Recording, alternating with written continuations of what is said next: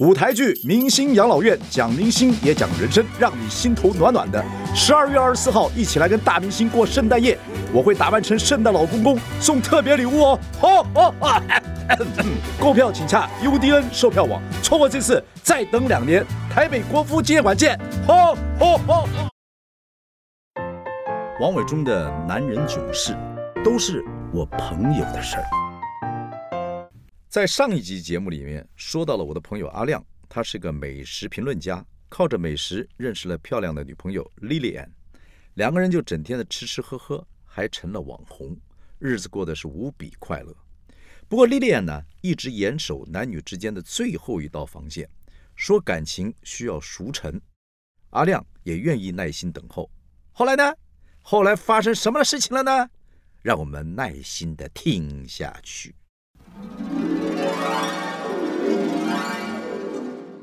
尽管他们感情发展的很稳定，相处也非常融洽，两个人继续一日三餐吃得不亦乐乎，更有聊不完的话题。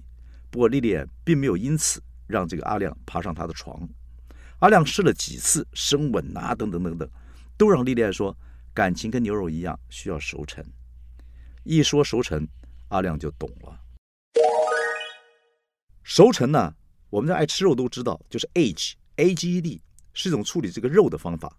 让肉在这个摄氏零度左右，湿度控制在恒温熟成室里面待个二十到四十五天，让肉的本身的酵素和外在的微生物产生作用，就可以让这个肉的油花呀就更集中、更鲜嫩、更香甜。当然比较贵了啊，这种肉。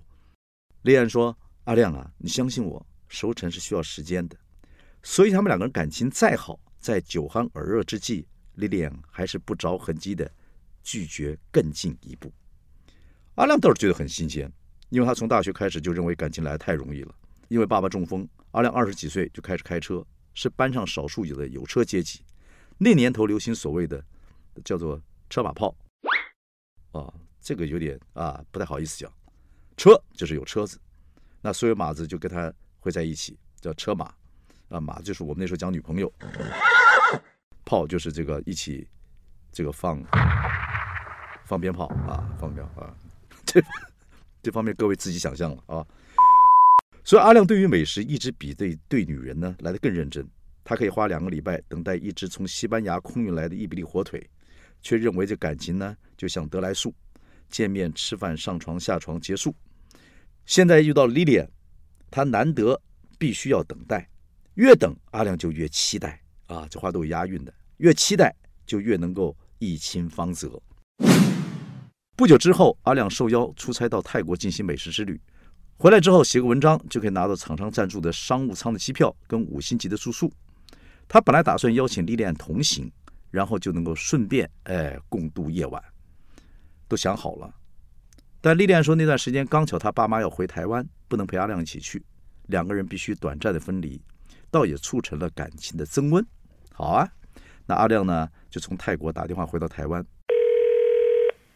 那天刚好是七夕情人节，阿亮说：“呃，丽丽，真的很抱歉，不能陪你吃情人节大餐了。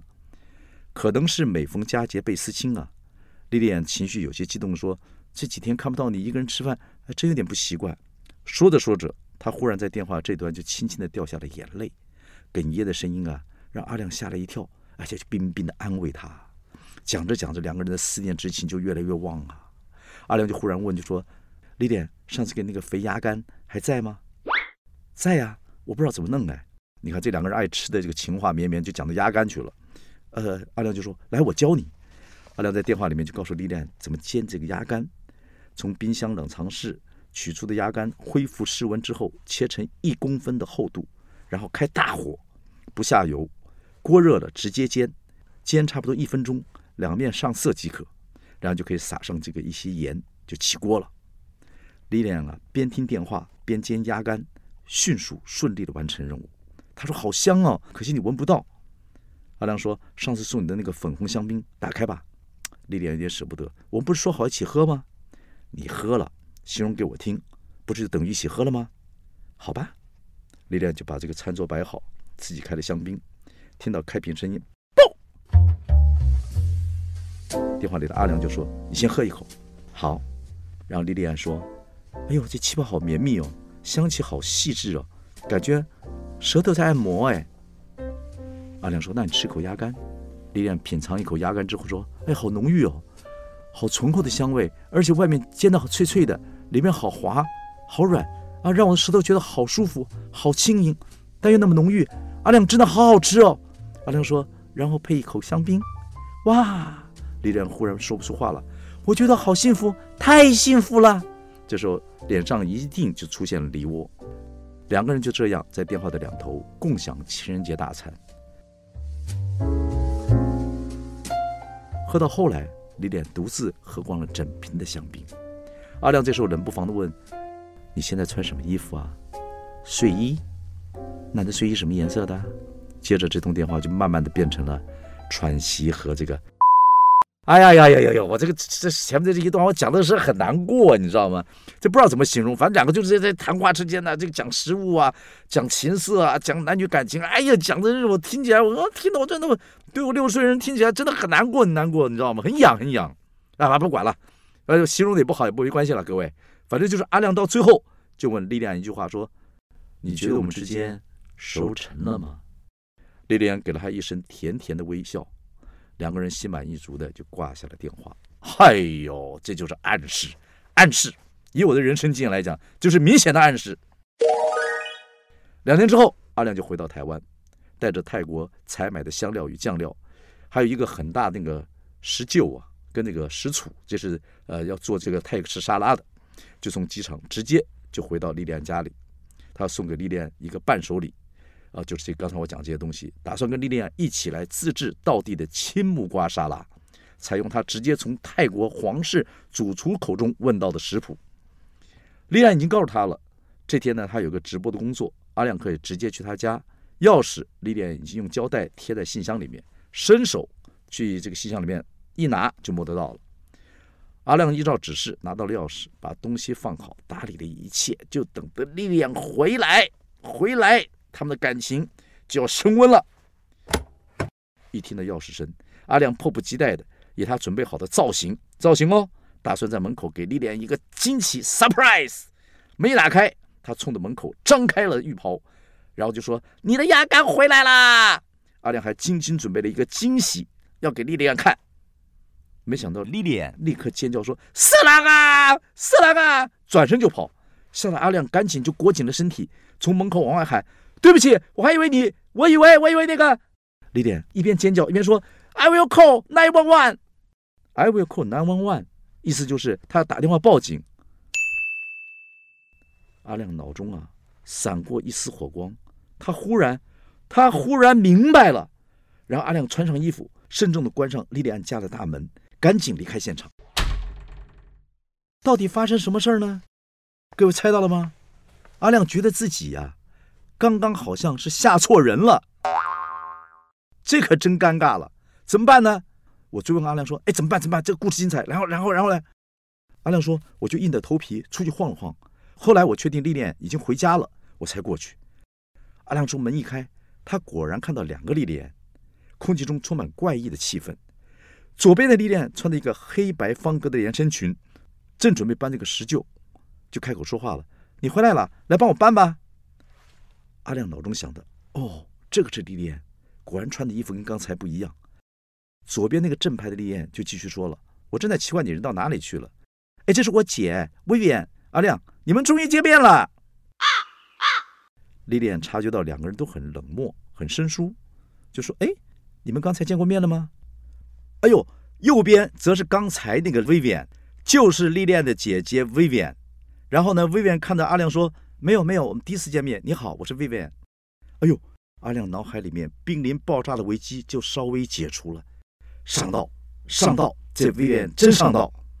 这时候，李亮就说了：“阿亮一直好奇我们到底像不像，我还担心你先回来，他会搞不清楚谁是谁嘞。”后来呢，他们三个人就一起到餐厅吃饭，当然是很好吃的餐厅。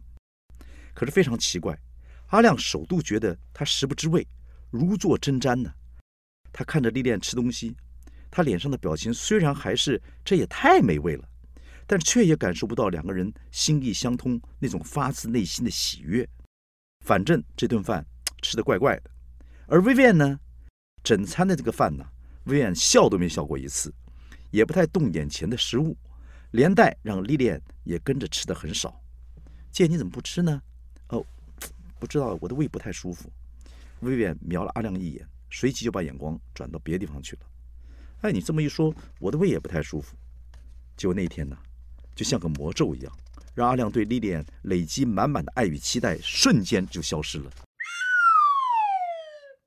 他觉得同时看到两个长得一样的女人的这种感觉，根本不像宅男想的那么浪漫、性感、刺激、引人遐思。相反的，他忽然觉得很怪异。这天吃完饭，阿亮假装还要回去交稿、交照片，匆匆就离开了丽莲。接着好几天，两个人之间突然就像断了联络。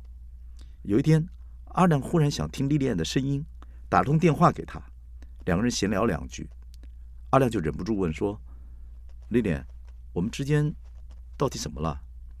莉莉安说：“还好吧，就是你忙，我也忙。”对了，莉莉安说：“我忘了告诉你，那天见到你之前，我不是在外面吗？大概就是下午三点半那个时候，我突然之间就觉得想吐，有种很恶心的感觉。三点半，阿亮忽然恍然大悟：啊，恶心的感觉？对呀，后来我姐姐不是不舒服吗？我也不舒服。”我忽然就没那么想吃东西了，呃，没问题，等你想吃，我们再一起去吃饭，好吗？好，拜。但他呢，跟丽丽从此以后再也没联络了。我就问阿亮说：“就这样啊，你就放过他了？这么好女孩子不去追回来？”阿亮说：“大哥，追回来也没有用，感觉不对了。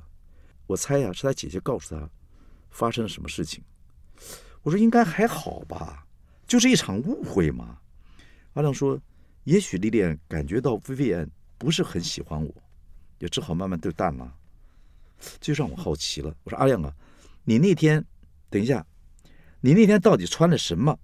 你打开浴袍之后，你穿了什么，把人吓成这样子？你不可能没穿吧？”不，我有穿呐。我不是跟你讲我们快熟成了吗？所以我我我我就刻意去买了一个。那个小鸭子造型的那种三角裤，你知道图案就是有一个鸭头，然后把把东西套上去嘛，啊，就就这样嘛。完了在胯下比了比鸭子的样子。那我本来就这样很幽默啊，好玩啊，大哥，我怎么知道会这样子呢？女人到底在想什么？我到底做错什么啦？这时候，我想象着阿亮肥肥的身体，穿了个黄色小鸭三角紧身裤的样子。哎呦，我天哪！我不要看到，我想象就恶心。